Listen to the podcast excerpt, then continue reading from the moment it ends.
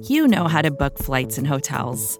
All you're missing is a tool to help you plan that unbelievable travel experience. That's why you need Viator. Book guided tours, excursions, and more in one place. There are over three hundred thousand travel experiences to choose from, so you can find something for everyone. And Viator offers free cancellation and twenty-four seven customer support for worry-free travel. Download the Viator app now and use code Viator ten for ten percent off your first booking in the app. Find travel experiences for you. Do more with Viator.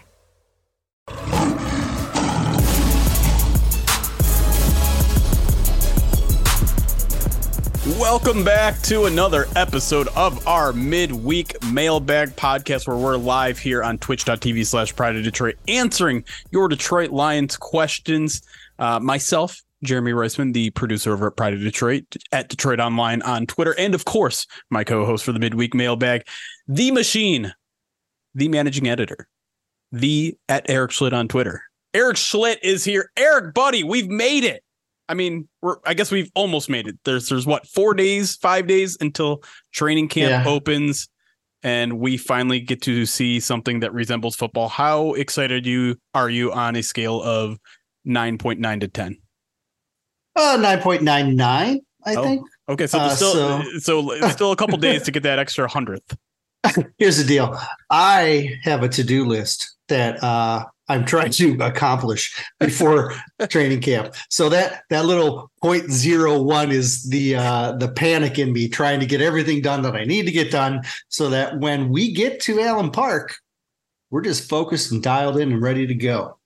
Yes. And that's what we are on this podcast. We never, we're always focused. We never stray from a topic. We are giving you one hundred percent unfiltered Detroit Lions content, and that this this episode will be no different. Uh, obviously, I think there's going to be a little bit more of a focus on training camp and things like that. But as always, we welcome your questions either live here on twitch.tv slash Pride of Detroit, or you can tweet at us at at Pride of Detroit.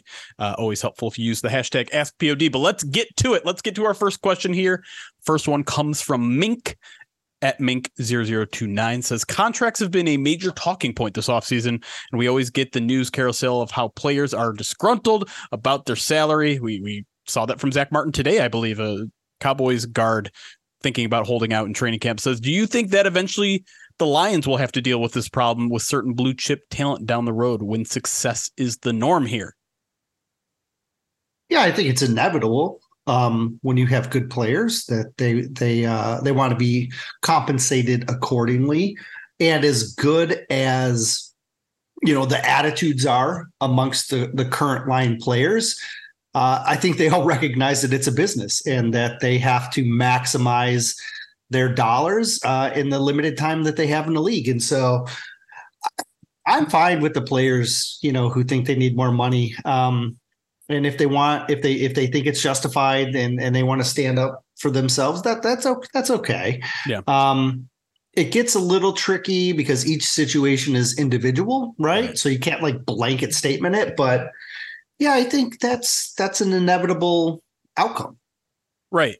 Yeah, I think you're right there. And this is why I, I mentioned this, I think, a couple times on, on a podcast or two, is I, I don't want to say Brad Holmes has done the easy part so far, but he's only done, I guess, part of his job. The, the real tricky part is, it's, I, again, I don't I don't want to say one part's more difficult than the other, but there's a difference between building a roster from nothing and and then maintaining that roster, maintaining a solid roster. And and part of it just means maintaining what you do. You have to continually draft well. There isn't it, there isn't there doesn't become a point where it's like drafting is no longer important. You have to continue to do that. You have to continue to hit on guys in a yearly fashion.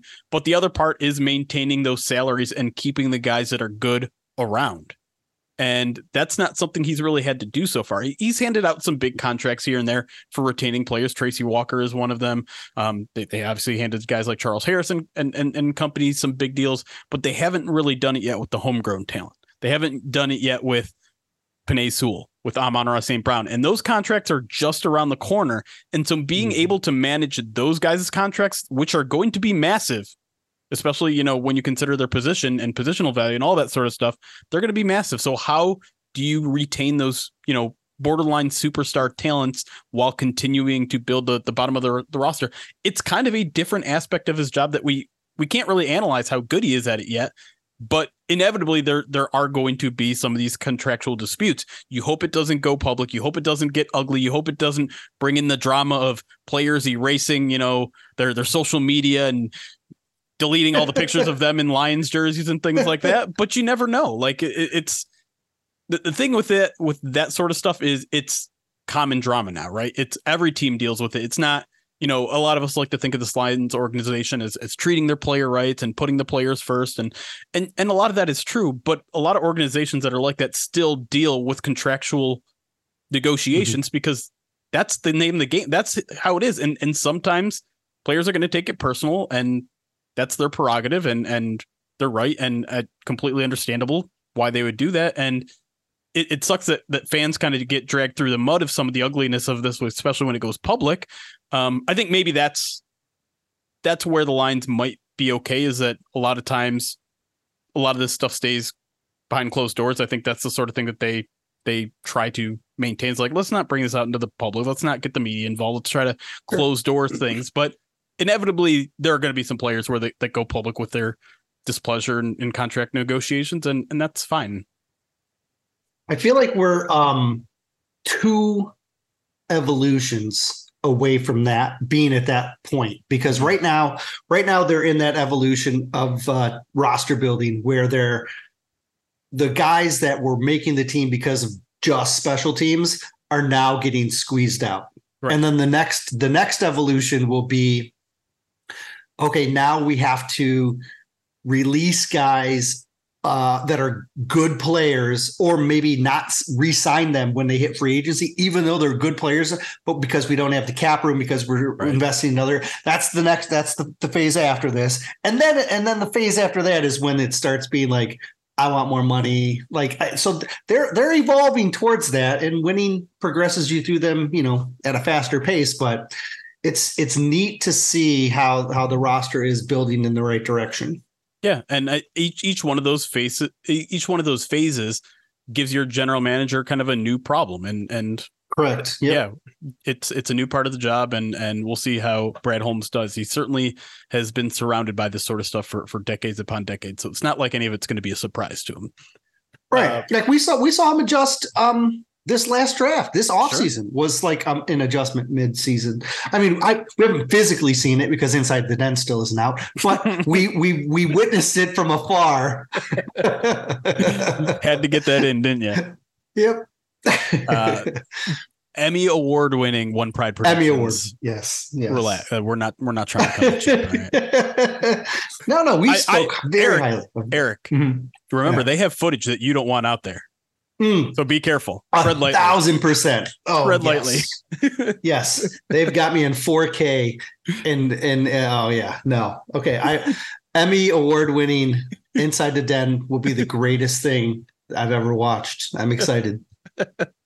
All right, uh, let's move to our next question here. Uh, Mike Stegar- Stegerda, sorry if I pronounce it wrong, at Spark the U S A on Twitter, says, you mentioned on the last pod, and this is me, not you, Eric, so uh, you don't have to necessarily agree with this, but I said uh, the Tracy Walker has a lot to prove in training camp and this year.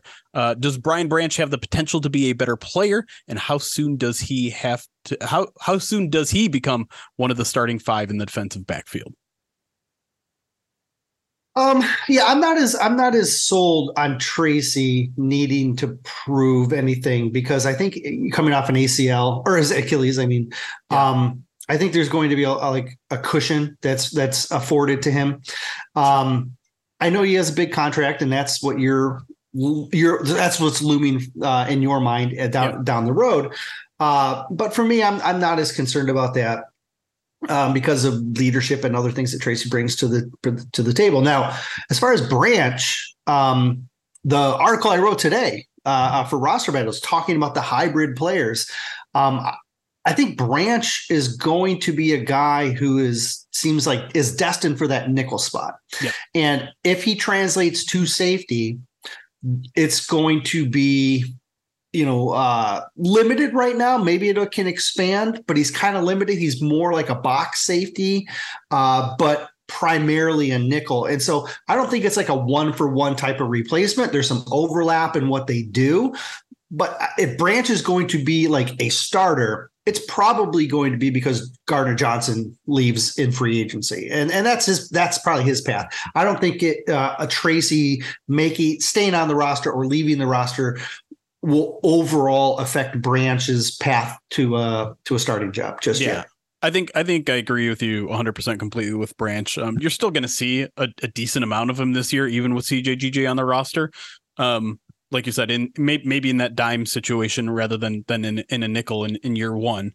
Um, but you know the the good thing about C J G J is that he is very versatile. We know he can drop back to safety. So if they're If you know, if there are some injuries that either hit the safety position or the corner position, maybe that moves C J G J around, and maybe that moves Brian Branch into the starting lineup, into that starting five. Sure. Um, so, like, I, I think I think you're going to have to be patient with a guy like like Brian Branch this year. Although I said very much the same thing about Kirby Joseph last year, and look what look what happened in his rookie season. Well, that, but like, injury. injury, it was injury again, yes. right? Like that injury opened the door. Yep, and so.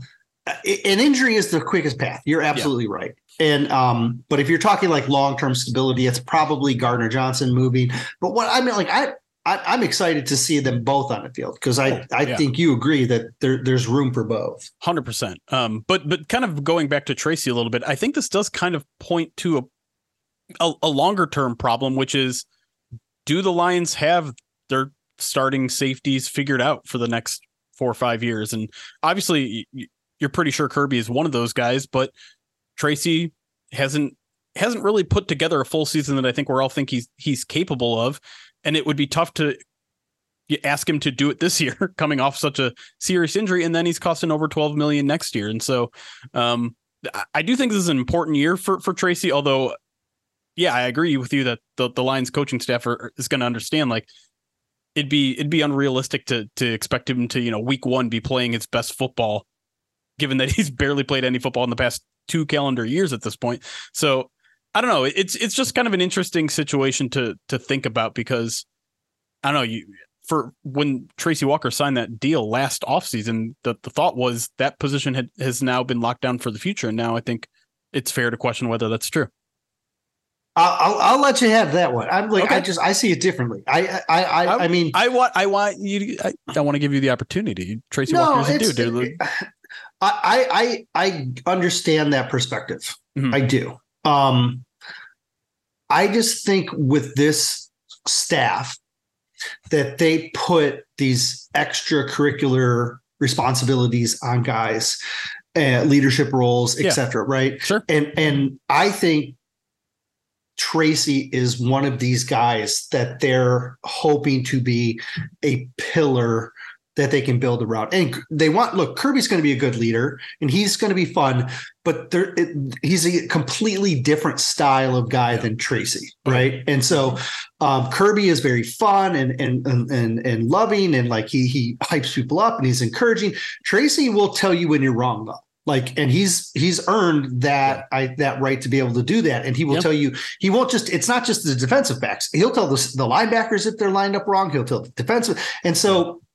There's a there's just like a maturity or a, a different layer, I think, that goes into his leadership that would be hard to replace unless you see some of the younger guys take steps. And that might not happen in one year. That might it might take a couple. So I, I'm I, I'm not as quick to pull the rug on, on Tracy just yet. That's fair. And that also leads quite nicely into our next question. I don't know if you did that purposely or not, but Oaxaca Lions fans at Lion Fan Oaxaca asks, we know that Dan Campbell wants the Lions to be a player-led team.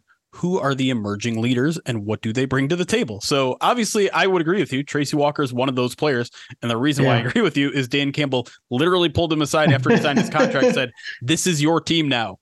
Mm-hmm. It's up to you. And so, yeah. And, and I mean, You anyone who comes out to training camp is going to see this too, right? You're going to see yeah. Tracy Walker pull guys aside. You're going to see Tracy Walker be one of the, one of the loudest guys on the field, telling everyone what they need to be doing, very much in a way that we we talk about C J Gardner Johnson bringing to the team or Cameron Sutton as well. He's one of those guys, and I think you can also throw Cameron Sutton, I think, into that group. He's not going to be the loud vocal type, but I was listening to to some interviews of Hendon Hooker this week, who was doing the S E C media roundabouts, and his name kept coming up.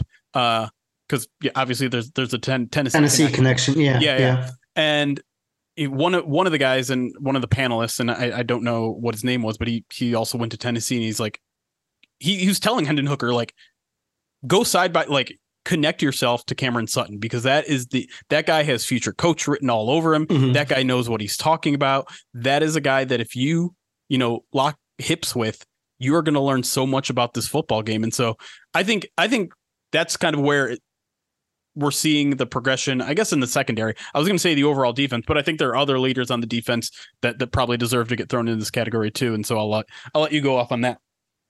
Yeah. And I think there's different types of leadership, right? Sure. Um, if you're talking about like getting players lined up and, and, and having them understand their assignments, It, Anzalone and yep. Walker are yep. your primary two guys for that. And like, they could both be end up being like captains because of that. I ex- fully expect Anzalone to be a captain again. Yep. But then like Sutton is one of the most intelligent players that they're going to have on that defense. And so he's going to be a guy that they're going to lean on, you know, in, in a different sort of way.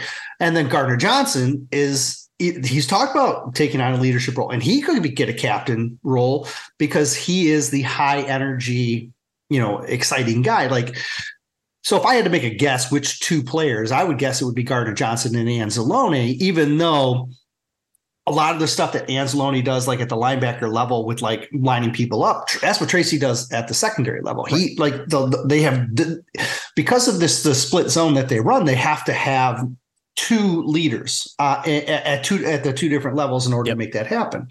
So then like on offense, it's totally different. Like it's, it has a totally different feel to it. It's almost like a, a whole different team. Right. Um, lot more, uh, lot more just like, we know who we are, we know what we're doing. Um, and so like Goff is, is the leader uh, by proxy of the position and yeah. just the, what his responsibilities. And then, and then uh, Frank is, is, is the other guy who's not, co- you know, he's again, kind of a quiet leader, but Goff and, and and Frank are the guys that are making the uh, adjustments. Though they're they're calling the line shifts, they're they're calling audibles between the two. Like, and so those two guys lead from that perspective. But again, if you want to talk about the rah rah, that's more like Saint Brown and like Penei Sewell, right? Yep. And so like, um, but I fully expect. My guess, if I had to guess for captains, would be Gardner Johnson, Anzalone, Jared Goff, Frank Ragnow, and then a special teamer. I don't know. Could it be Jack Fox? Jalen I mean, like, Maven? Well, if he makes the team, yeah. I mean, maybe, right? He was their captain yeah. in two thousand twenty-one. Yeah. Um, it'll be interesting to see what they do with the uh, the special teams captain, because I'm not sold on exactly what it is, but I don't know if yeah, I call it uh, interesting, but it's unknown, well, certainly. It'll be interesting. Yeah. I, I could go as far to say fascinating, but I won't because I have my audience. uh, I, I got one more name to throw out there Good. at you, and it's um, it's Aleem McNeill. Um, we've we've talked okay. about Aleem a ton this offseason, yeah. and he's a guy that that wanted to take that role. And let me pull this quote from Dan Campbell himself. He says, because I, I actually asked Dan Campbell because I'm like, okay, you, you don't oh. have. I have to throw it in. See, if, if, question. You didn't, really if it. you didn't, if you didn't say that, I would have like, I was already, I already knew you were going. Yeah, so yeah. in my head, I'm like, okay, make sure that you say, oh, that was a good question. I wonder who asked it. Like, yeah, yeah. I already had that. Set. Oh, but you, you jumped the gun. You, That's you, all right. I got, I got to pat myself on the back because you never, you never know if someone's going to spike the football for you. But anyways, I asked Dan Campbell, Michael Brockers is gone. You're, you don't have a necessarily veteran amongst that defensive interior defensive line. Is Christian Covington a veteran, that guy? And he said, he basically told me, no, it's Aleem McNeill. Yes. He, he says, he says, quote, Mac's a leader for us now because he understands. He knows what it's supposed to look like. He was a guy around a guy like Brockers who was in that room. And that's the value of it, because I see Mac very much as a leader now.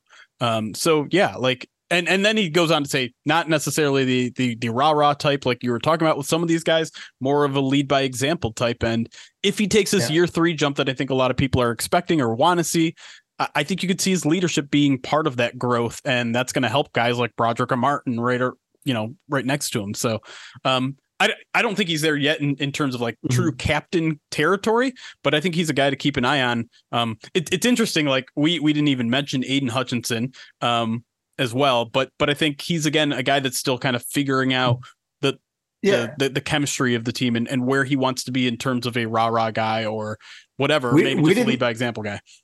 We didn't even mention Bugs, who led the players on the players only meeting also right true. last yeah. year. Yeah. And like, he's not even like it, it's, it's a character trait that this team looks for, right. to have leadership, leadership quality. And the fact that they have multiple guys that can step up in different ways is a credit to how this, uh, this team has been built. No question. All right, we're going to take a break. When we come back, we are going to dig a little bit more into the training camp side of things, talk about some battles, talk about some U D F As and all that when we come back here on the Midweek Mailbag. We'll be right back.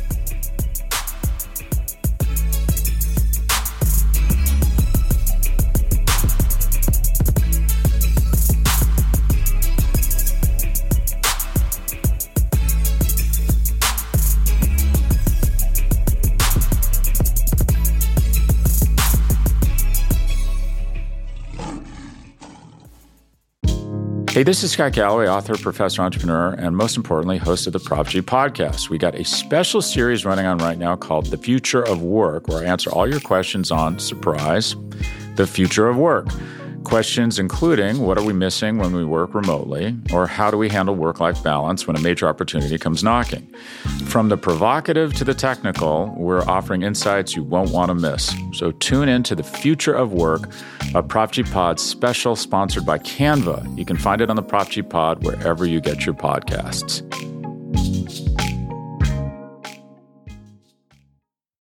When you need mealtime inspiration, it's worth shopping Kroger, where you'll find over thirty thousand mouthwatering choices that excite your inner foodie. And no matter what tasty choice you make, you'll enjoy our everyday low prices, plus extra ways to save, like digital coupons worth over six hundred dollars each week. You can also save up to one dollar off per gallon at the pump with fuel points. More savings and more inspiring flavors make shopping Kroger worth it every time. Kroger, fresh for everyone. Fuel restrictions apply.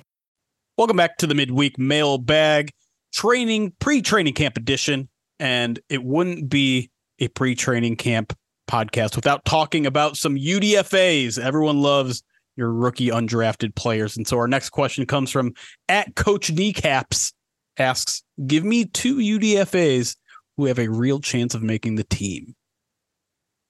Well, I'll take the easy one. Um And that's that's Starling Thomas. Yeah, uh, Starling Thomas has got legit sprinter speed. It shows up on tape. It's not just like he's fast. He, it actually shows up. Uh, good confidence. He can play outside. He can. He's got a smaller body, so he can actually actually plays in. Is uh, he can has the ability to play in where a lot of people I think projected him during the draft. Uh, Lions have kept him on the outside. He's a really good special teamer. His skill set translates very well. He's he's he's physical, and um, he looks like if you wanted to create a gunner, he kind of he kind of fits that mold almost to a T. So, for me, I think Starling Thomas is the guy that I've really hitched my wagon to as saying I think he's headed towards the roster. Uh, I have another one, but I'll let you take your uh, stab at it if you have a different guy. Well, yeah, just to, to quickly add on, on Starling Thomas, like. As as many changes as they've made to the secondary, I would say outside corner is still very much up for grabs when it comes to the depth positions, right? Like you obviously got Cameron Sutton, Emmanuel Moseley, and Jerry Jacobs as your top three. But beyond that, it's Will Harris, who's probably going to make the roster, but how much do you trust him in, in some of these roles? And then beyond that, it's it's up for grabs, like completely up for grabs. Like Saivion Smith is a guy who they like. We know Chase Lucas is a guy that you like, and and they're trying on the outside a little bit more and at the nickel. And then you got Starling Thomas and Stephen Gilmore and Jared, like all these kind of U D F A guys that that are in the mix for that, you know, corner outside cornerback four or five role. And so, yeah, I think I think not only is he a good enough player who can bring you the special teams, there's the opportunity there at the outside corner position. Um, opportunity is important. And that's why I'm going to take, I think, the other low-hanging fruit here, uh, the R B three job, wide freaking open for Mohamed yep. Ibrahim to to mm-hmm. really have an opportunity to win a roster spot. And not only win a ros- roster spot, but like win an offensive role. Like he, you could see him out there in an offensive role this year. I think that's completely realistic. Is he my favorite to win the R B three role right now? No, I think I'm still going to give it to Craig Reynolds. I would actually probably put Jamar Jefferson above him in terms of just percentage chance, but... And, and I was doing a little bit of research on Ibrahim today. I, I guess I didn't realize that that kid set Minnesota franchise or, you know, school records last year. I'm not even talking about like yeah yeah, at, yeah post Achilles. Like yeah, yeah yeah that's what I was gonna say. Like a a season he he set the season record for rushing yards and rushing touchdowns a year after tearing his Achilles. Like if that doesn't scream a Dan Campbell guy to to you, I don't I don't know what possibly could. And and there you know there are limitations to his game, no doubt, but that's something that's just an, an incredibly impressive feat and something that I think should just be celebrated on its own. And it shows the perseverance that that guy has. It shows the commitment to football that that guy has, and it shows how talented of a player he is. So I, I think I think Ibrahim's probably a, another kind of layup answer for, you know, the possibility of winning a job. I, you know, there's there's a good chance that two U D F As don't make the roster this year. It's, it's just a, a sign of the roster getting better. Um, I think I'll throw another name out there that I think is is. on a lot of people's high list, and that's Brandon Joseph, the, the safety out of Notre Dame. Is he, is he, would he be your kind of next guy up, or is there someone else that maybe people are overlooking? Yeah, when I was ranking my players for the draft, yeah, I had three players that I had a draftable grade on that the Lions got as U D F A guys. Yeah. And it was, it was Thomas, Ibrahim, and Joseph. And Joseph was, was the third one. Um, I, I'm not as confident with his path yeah. um, because they have so many guys that can play safety. Yeah, it's a much harder road than like like Mo's is, because like Mo can just walk right. He, he might be able to just win that. That job's up for grabs. For safety, you've got starters with Kirby and, and Tracy, and then you've got Gardner Johnson who can play. You've got Branch who can play. Melifonwu is is is a, is a riser. Then you've got guys like Saivion Smith and Brady Breeze who are like spe- excellent special teamers. Right. And then like so Joseph may be like eight out of eight on that on that players capable of playing safety list. And so he he he has a tough path. Can he rise up through it? Sure. He's got some skills. He's probably going to go to the practice squad if he doesn't make the roster. Um, but he's the, he's the only, he's the other guy that I had a draftable grade on that um, the Lions got in the U D F A class. All right, we'll move on from there. Uh, next question comes from our live Twitch audience from Robo twelve oh seven, says, can you guys give me the most likely Lions player to get traded? Also, if possible, position most likely we make a trade for before the season. So a lot of times, think, you know, mm-hmm. at the end of training camp, or, or maybe even sometimes at the beginning, you'll see kind of a, a guy like, oh, we were going to cut this guy. You're, you're Trinity Benson's of the world, right? Like you, you get. Sure. So I think that's maybe one of the more likely trade for. Like when you're talking about making trades at this point in the offseason, that's usually what you're talking about, not not these grandiose ones. Um, right. So so yeah, let, let's talk. Let's talk about the term in terms of that, rather than maybe like a, um, you know, like a trade deadline trade. I think the guy who's most vulnerable to be traded um, during training camp or near the end of training camp is Julian Okwara. Yeah. Um, he is not, he's, he has a better history or and a longer amount of experience. And so then James Houston, who is his primary com, uh, competitor for the, for that Sam job.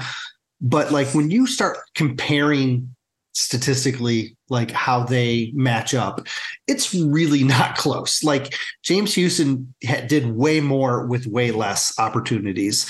And so Houston has some markers that he's got to hit and some development that he has to go through. But there's no way that they're going to be cutting James Houston because his pass rush is so unique. It's such a, he's such a unicorn in that way. Even if he, even if Julian is like a better better guy who can drop, or maybe the coaches rely on him a little bit more, they're still not going to keep Houston. And I don't know if there's room for both. Right. Um, and so w- if Houston's not going anywhere, I don't think Julian's better than Charles Harris or, or, or Romeo. Um, maybe one of those guys, maybe you tell me one of those guys are vulnerable, but like, yeah. I really don't think they are the way that those contracts were restructured. Right. And so when you're staring at seven edge guys, well, eight technically with, with uh, the U D F A. Right. But with, with when you're staring at all those guys, I don't know if they can keep seven. And if they can't, Julian seems like the most likely on the bottom. And for a former third round pick that has pass rushing upside and athleticism, that's still something that teams covet. And so he he seems to be the guy that's standing out to me. Yeah. And to be clear, I mean, Julian's not going to fetch more than the seventh round pick, right? Like, Yes, conditional or something, you know, right, conditional right. sixth maybe. A lot of times um, when when you're getting these trades, it's just like, we want a shot at him before he, he hits waivers, right? Yeah. You know he's going to yeah. hit waivers, so you're not going to spend five or, you know, a fifth or sixth round pick on him. You're just like, let, let me see. Let's get first priority. Let's get him in the building. Maybe he makes a team, maybe he doesn't. Um, right. And looking across the roster, I don't really see many other candidates. Maybe this is me being a little short-sighted, like may, maybe they trade Riley Patterson away. I mean, they could. They, they trade for they him, and then they trade, kick, trade the way, him away, yeah, right? The way kickers work, right? Yeah. It's crazy. You, I mean, you have to look at a position. You have to find a really deep position on this roster, and I don't think the Lions are that deep anywhere in particular where you have players at the bottom of the, of, of that depth who's going to fetch value somewhere, right? Like, as much as we talk about the R B three battle, like no one is going to trade for Jamar Jefferson. I don't think no one's going to, no one's going to trade even for a, a Craig Reynolds. Craig Reynolds. Yeah. Um, and I don't know, is there anywhere else on this roster where you even see kind of that sort of depth? Like, I don't, I don't see where anything. Someone's not in a starting role, but yet could fetch something. Yeah. Right. I really don't. Like maybe like, iffy, we, we, but like there's not this, enough safety yeah. depth there for me to, to, to think that iffy, that they're going to trade iffy. So, right. And he's and he's been injured, and so his resume isn't as, you know, complete. Right. Um, well, I mean, same thing with Julian, actually, but still. Um, we we answered this question. We had this question last year, mm-hmm. too. Um, and I was wondering if you remembered who the player we identified last year as being potentially tradable. I don't. I'll give you a hint. He was he he got cut. Went to the practice squad. They elevated a couple him a couple times, and then he got picked up by another team and was supposed to be a starter for that team this season. Oh, was it Jared Davis? Yeah, yeah, it was yeah. Jared Davis. Yeah. Because like it's the same kind of thing, right? It's a guy who has like who has taken starter snaps in the past, has this high athletic profile, yeah. but yeah. really was lower on, on the depth chart because of X, Y, or Z reasons, and uh, and I kind of see. This a sim, I, I mean, I, you get similar type vibes. It's how much is he going to contribute, even if he does make the team, right? Um, and you know, look, he's not an elite special teamer. That's that's a huge thing. And when you're looking at like, hey, I've got a elite special teamer off the ball versus edge seven, like. This staff might very well be like, let's take the special teamer as opposed to the guy who might play five snaps for us, Matt. You know what I mean? Yep. You know, so. Well, let's let's answer the the second half of the question here. Um, yes. Which is what position the Lions might trade for at the end of camp. And it's always tough to predict at this point in the season. Yeah. A lot of times it might be dependent on injury. If the Lions get hit mm-hmm. with well, the injury bug yeah. in the next one hundred percent. Month, like um, that probably, I mean, I don't know. I, it, To me, there's not necessarily a position. I know probably everyone wants us to just say defensive tackle because everyone has wanted this team to add a, add a defensive tackle for the last two years. Um, I I would say maybe like maybe an offensive tackle. If if if yeah, they don't like maybe. What they see out of Matt Nelson and Obina and and Jermaine Ifedi, yeah, may, maybe it's an offensive tackle. But how often how often are teams unloading good offensive tackles? Never, right. Yeah, I, I really think it's going to be an injury type yeah. decision that, right. that would sway it. Like it's going to be, uh-oh, we weren't anticipating this player getting injured, and now all of a sudden we need a little bit of depth. Right. Um, it's kind of like what happened with defensive tackle last year. Yeah. Uh, Brockers fell off, Levi got hurt, and all of a sudden they were desperate and they were like, we need to do, we need to figure something out. And so yeah. we we get Bugs, and then a month later we're claiming Benito off, yeah. off of waivers, right? And so that would be my guess, because they really have the roster balanced right now um, at almost every position where they have a comparable player right. uh, in, in the two deep. So it's it's a hard – yeah, I, I don't think that's a question we can like definitively answer right now. Um, speaking of offensive line a little bit, uh, the next question comes from Nate Savage at Savage underscore Nate on Twitter. Says, in your recent article for player rankings, four offensive line depth pieces were in the seventy to sixty-one range. It isn't often offensive line units stay healthy all year. Would love to hear a bit more if that is worrisome to you and what they can do better themselves. Um, before I throw it to you, Eric, a little background. We are ranking the the, the Lions roster from one from really from ninety-one to one. Um, you can go on the website and, and see the, we're revealing it ten at a time. And yes, our most recent rankings was from seventy to sixty-one. And that featured, uh, let me see, Logan Stenberg at seventy, Coyote Awosika at sixty-eight, uh, Awosika, I should say, uh, Ross Piersbacher at sixty-six. And who's the last one? I think there was another one in there that I can't currently find. Would it be uh, Paulo? That's oh, my guess. Obina, Obina Eze at sixty-nine. Um, he, the the only other thing I want to add is that d- that does not include four depth. We haven't reached our four other depth pieces, which is um, in no particular order: Graham Glasgow, Matt Nelson, Colby Sorestal, and Jermaine Ifedi. Um, but everyone, all the depth pieces beyond that are indeed um, seven or sixty or lower on our list. So, is is that a concern to you? Look, it, it, they're probably keeping nine Uh, offensive tackles, and they have eighteen on their roster. So half of them have to be gone at some point. Yeah. And um, the nine that are, that uh, haven't been mentioned yet that you just pointed to, those are probably the nine, the, the, the nine guys Could that be. are expected to make it. Right. Yeah. At least eight um, of them. At least eight of those nine. Right. And the fact that we're, you're, we're at like sixty, right? Yeah. And we're seven spots away from the actual fifty-three. Right. That's not overly surprising. So it's not overly concerning. Um, I expect those nine guys, you know, they're going to probably be in the, you know, they'll be close. They're going to be close enough here where that's kind of what we expected, I guess, is what I'm getting sure. at. So um, I think you'll be impressed with where the starters end up, because they're going to be they're going to be much higher, but even the reserves I thought did uh, okay, especially the the reserves that are into competition. The only, I guess maybe there's like three from that group that maybe are are more in a competition for a reserve spot than we than we have maybe alluded to. Zay could could show up and maybe jump a Fetty.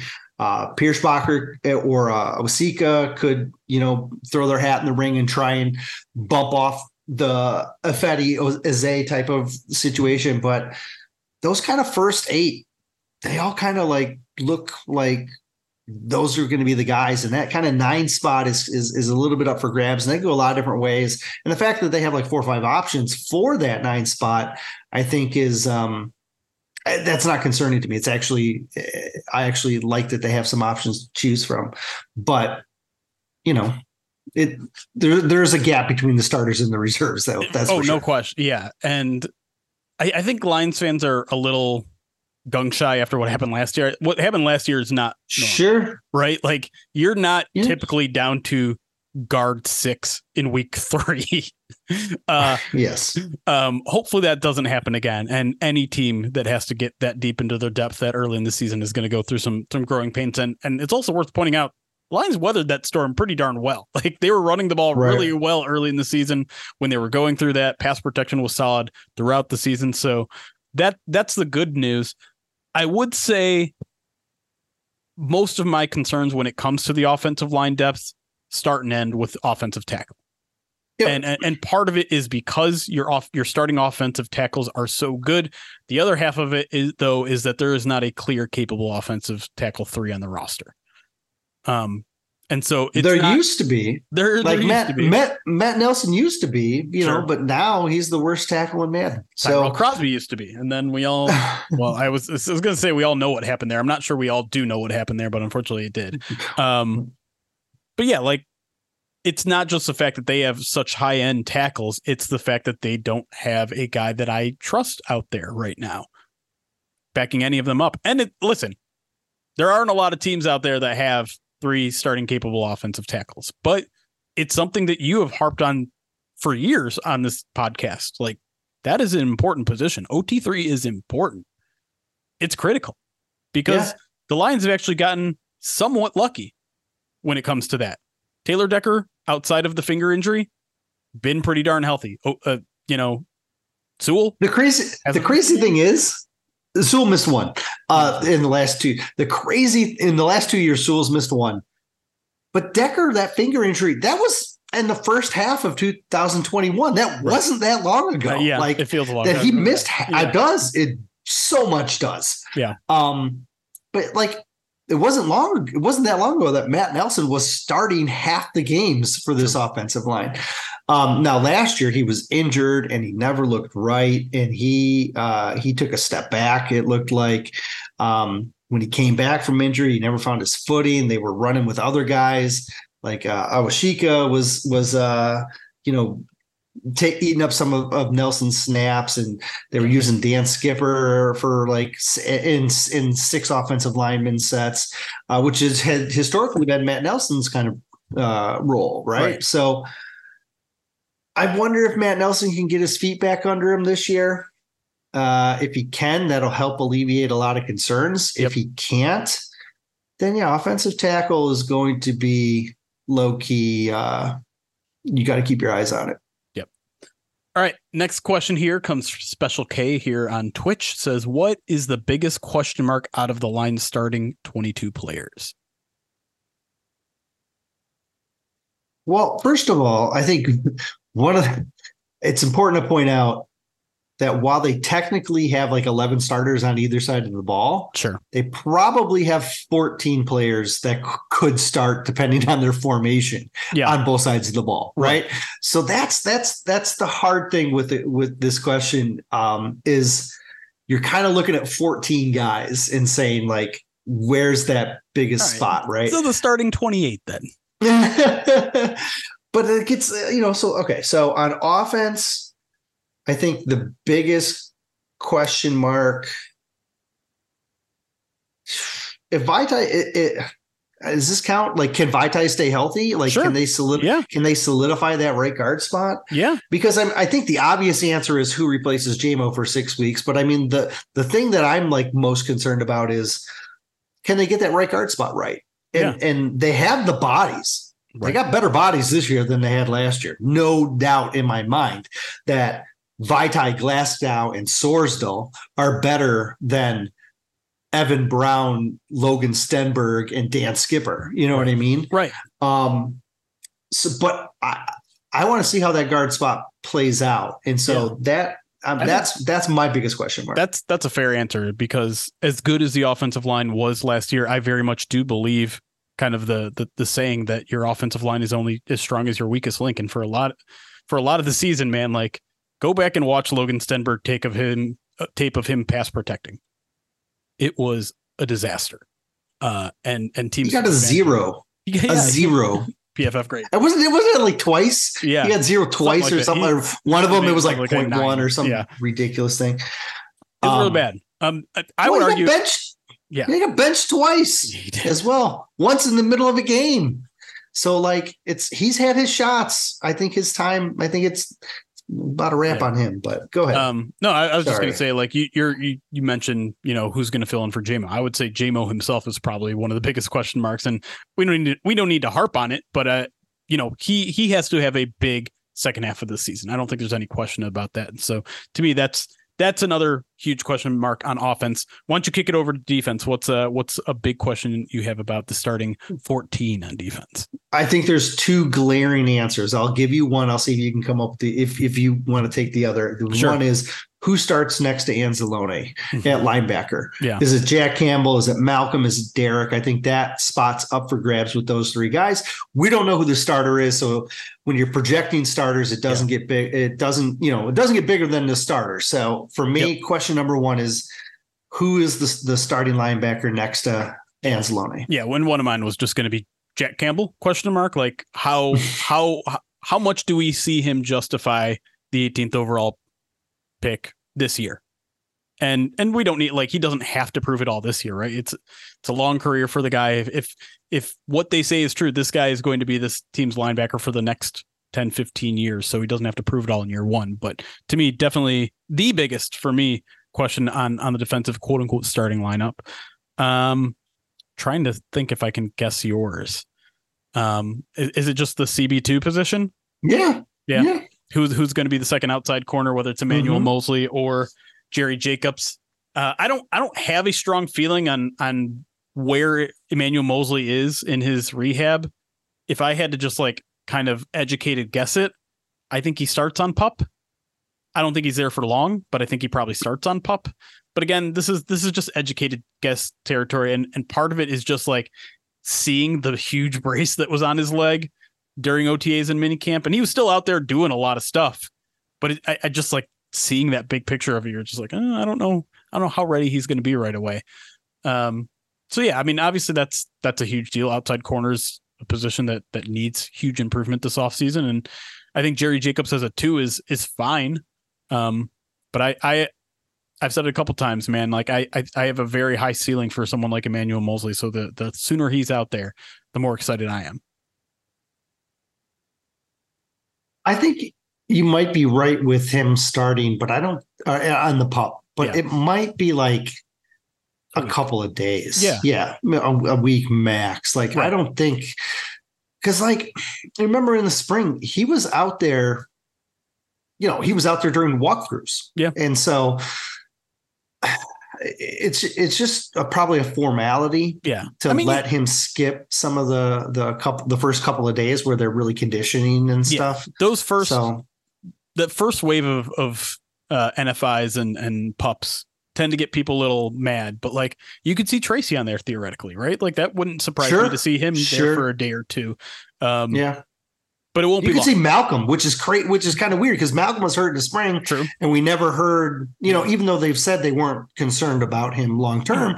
Right. Um, they, you know, he he was a guy who didn't finish the spring. Right. Because of an injury. Yeah. I mean, and there was there was someone else. I know Brad Cecil was the what the U D F A center that was hurt during James, spring. James and there Mitchell was one more. missed a bunch. Of- Yeah, but and there were I was I want to say like, like um, even even a guy like yeah. Vitai and and Frank, like they. They could all theoretically be on on, sure. on Pup, and and the, I know I mentioned it on Monday's podcast, but I, I, I always want to like continue to reiterate because when it happens, people are going to lose their shit. If if, they, if Frank yeah. Ragnow is on the Pup list, people are going to lose their minds. And I'm just telling, I'm trying to remind people. Sometimes they just do that for guys that are working their way through, and they're not going to last there more than a week.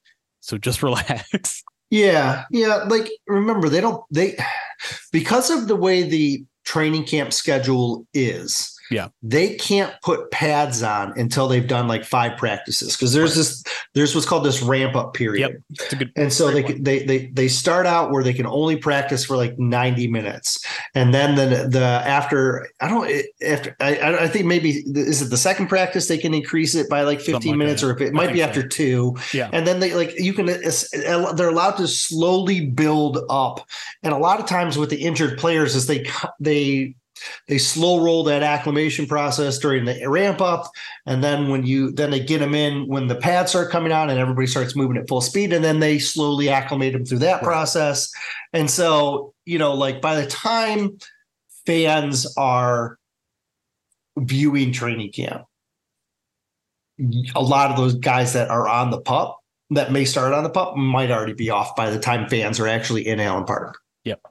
Good point. All right, we'll go to our last one here from Detroit Fanatic, both on Twitter and on Twitch. Appreciate you uh, being a fan of us in both platforms. Says, hearing a lot of talk about the Lions offense taking a step back this year, at least through the first six weeks. If we assume the improvement on the Lions defense uh, personnel moves moves them to about league average, what would the Lions offense need to do in terms of points per game or ranking in order to still win the North? So an average defense... Wait. So the Lions, I mean, that's that's a move from, you know, bottom third to middle of the pack on defense, which is, you know, pretty darn right. significant. It, it, yes, it would so be very significant. How much how much slack does that now get the offense to potentially regress in? Well, you know, some of it, I guess it really is about are the, the opponents that you have in that first wave. Like, sure. Can you afford to score less points against some of them, or do you need to be in shootout mode? Like with Kansas City, if your offense isn't clicking, you're in trouble. Yeah. Um, in Seattle, maybe the same thing. You, right. you probably got to have the offense going. You can probably beat Atlanta on an off day with offense if your defense is doing well. Um, yeah. Same thing with Green Bay. I think the same thing with Carolina, Tampa Bay, like those guys. I think you can get away with some of those, you know, games in weeks like two through five. You're going to have to be on your point uh, against Baltimore and, you know, then the, the Raiders on Monday Night Football is week eight, right? So, yeah. like, if you're just – so if you can get through that first stretch where your defense is like, if your defense is playing average, yeah, you're probably limiting teams to like between twenty-one and twenty-four points. So now you just got to score twenty-four to twenty, yeah, maybe even less, you know, maybe even like twenty-one points, let's call average. Right. So can your offense score twenty-four? Can your offense score twenty-five? Like, you can do that against like Atlanta's and, and Carolina's and, and, and Tampa Bay. That's not going to cut it against like K C though. So will that be any different though than if what, what our expectations are if they come out guns a-blazing? Like, right. That's that's that's it's hard. I don't know if it will really change the division. Like, if their offense isn't as good, do they lose like two more games? And if they lose two more games, does that put them closer to five hundred? And if they are, they're still in striking distance of the division, probably. Like, right. So I think their offense can go through a phase where it has a hiccup, I guess, even if it's a multi-week hiccup, if the defense is average, because if that happens at the right time, it may not impact it. And if it doesn't, they still probably have a cushion with a game or two. I don't know. It's, it's, it's, it's hard to kind of, it's hard to quantify, right? Yeah. Yeah, exactly. But I, I did my best to step all over it though. Here's the thing. This is, this is an offense wins games. Like, the whole defense wins football thing is dead. It's not true. Just look at the Super Bowl. The Eagles were the number one defense in the league, and Kansas City walked all over them in the Super Bowl.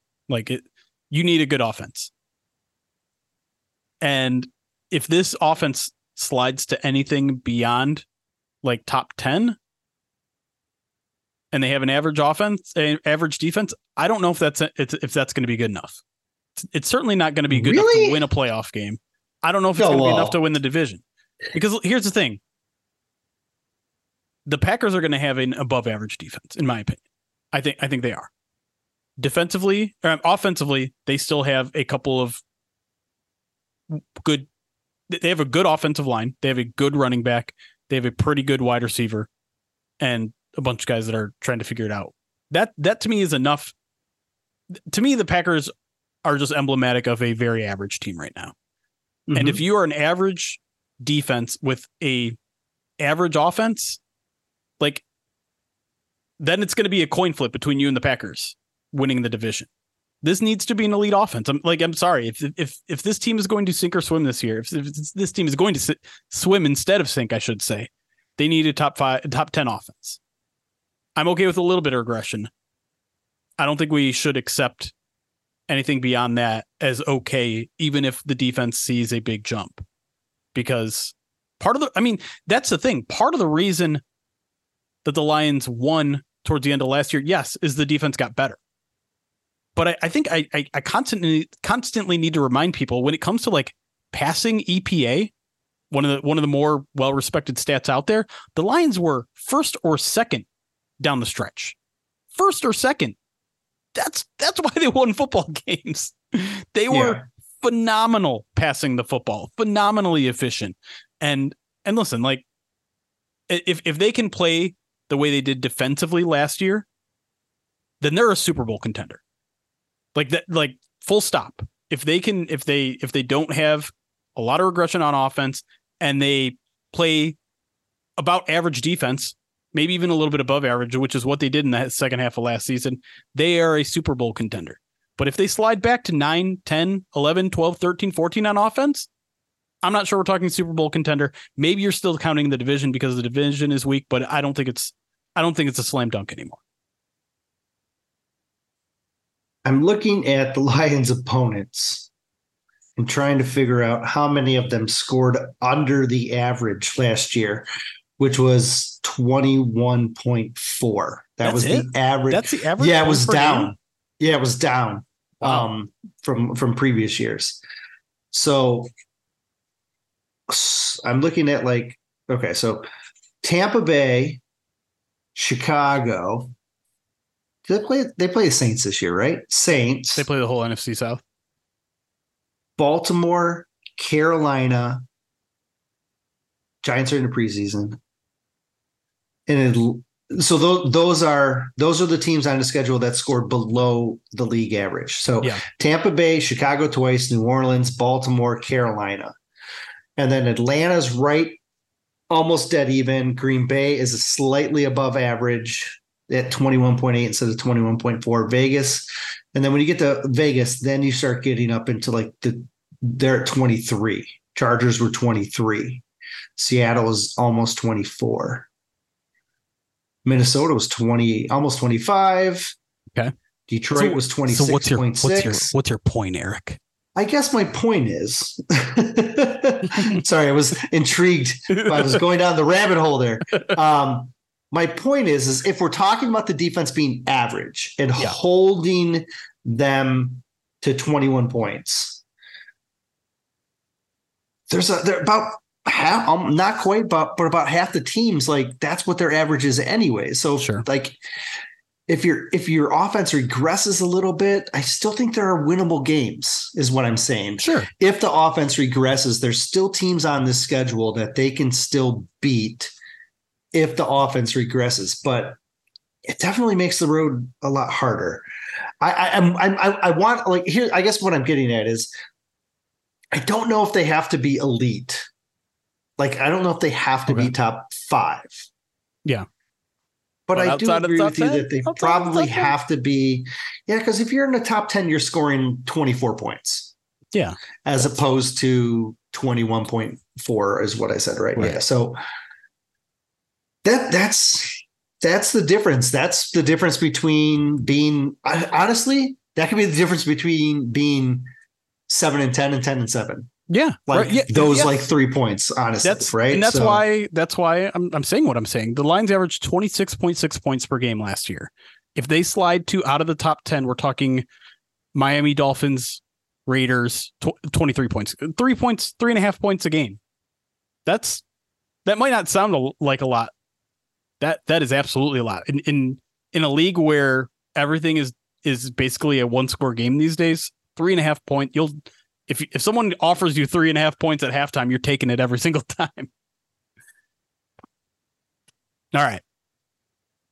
That was, it, uh, yeah, that was, it was a good question. I wish I wasn't thinking out loud um, as I was going here. I wish I had a more succinct answer because it's, it's a good question. And yeah. I think like, you know, it's something we have to cautiously be prepared for. Right. Right. Sure. Because expecting them to, you know, finish in the top five again, the potential is there, but yeah. like things change in the N F L, sure. you know what I mean? All the time. And so like, you can't expect that they're going to be at that level um, just because they have the talent. Right. So, and, and that's, yeah. that's important to say too, like offense in general is more stable year to year than defense is.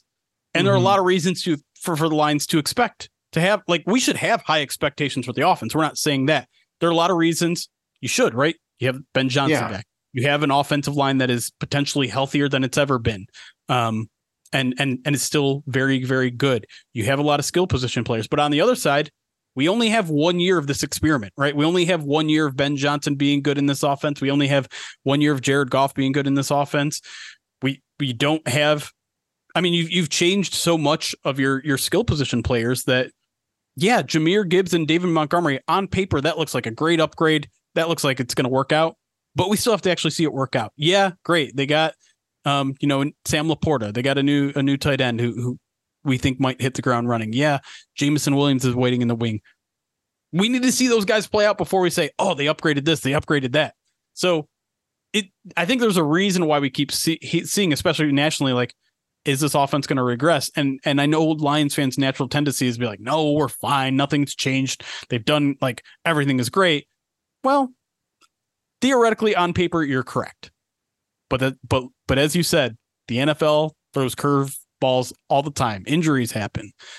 You know, people get figured out. You, you always have to stay one step ahead in this league, and there's no guarantee that the Lions are going to do that this year. So there's a lot of questions. I think I think it's okay to remain highly optimistic about this offense, and I am, but I'm also not going to sit here and guarantee and, and say there's no chance this is not a top ten offense next year. It, it, it could be.